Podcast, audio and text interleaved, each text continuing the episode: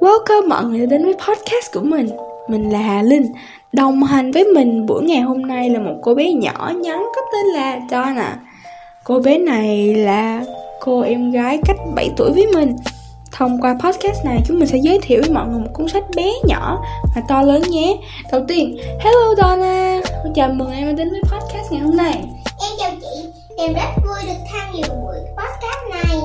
Mà hôm nay mình sẽ nói về cuốn sách nào vậy à chị? Uhm, Đây là một cuốn sách rất đặc biệt Và em đã đọc qua rồi rồi đó. Nó tên là Cây táo yêu thương. Cuốn sách này được viết bởi tác giả Shel Silverstein Ông là một tác giả nổi tiếng cho các hoạt hình, sách cho trẻ em. Cuốn sách này được xuất bản năm 1964 Là một cuốn sách mang nhiều ý nghĩa mà cũng mang lại nhiều sự tranh luận về nội dung của cuốn sách.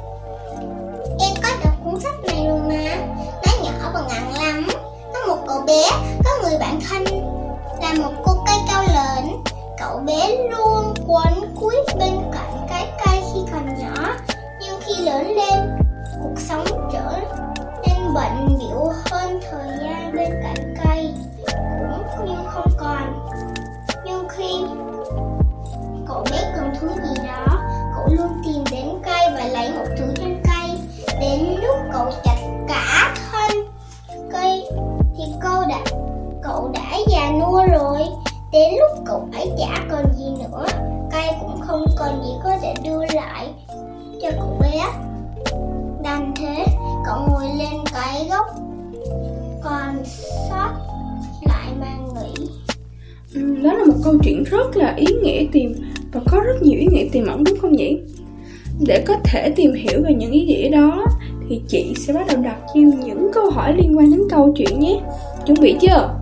um, Em chuẩn bị rồi Câu hỏi đầu tiên Tại sao khi cậu bé lớn lên Cậu bé không còn đi gặp và chơi với cây nữa Theo em, nghĩ là do khi lớn lên, cậu bé phải lo về nhiều thứ như công việc hay gia đình.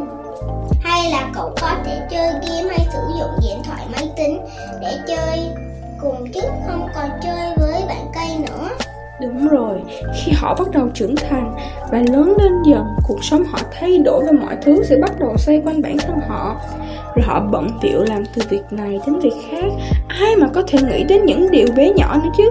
Cái cây đã từng là người bạn thân của cậu bé, mà cứ lớn lên, lớn lên những điều nhỏ nhặt nhất xung quanh chúng ta thì nó chỉ là bỏ mặt ngoài tai thôi. Rồi, câu hỏi tiếp theo.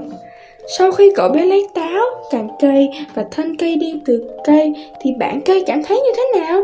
Còn cậu bé thì nghĩ thế nào? Khi cậu, cậu bé cần một thứ gì đó thì cậu bé hay đi tìm đến cây, lấy đi từng phần một. Sau đó, chiếc cây cảm thấy vui và hạnh phúc khi cho đi và giúp cậu bé một phần gì đó trong cuộc sống. Mà cậu bé không dành một sự cảm ơn cho cây. Cậu là một người ích kỷ suy nghĩ rằng trên thế giới này chỉ có cậu bé thôi. Đúng, chiếc cây không chỉ cho đi mà còn không mong muốn được nhận lại điều gì. Cái cây cảm thấy hạnh phúc khi đưa cho cậu bé mọi thứ mà mình có.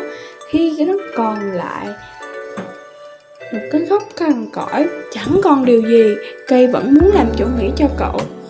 Trong cuộc sống này, khi chúng ta cho đi thì đừng nên mong được nhận lại. Thứ chúng ta được nhận lại là niềm vui mà chúng ta đã cho đi.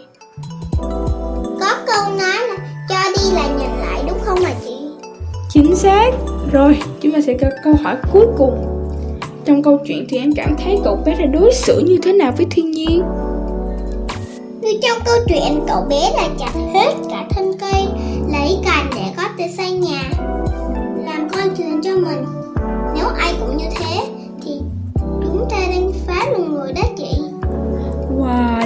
vậy rồi. Qua câu chuyện tác giả đã đưa cho chúng ta ba ý nghĩa thật là hay, đúng không?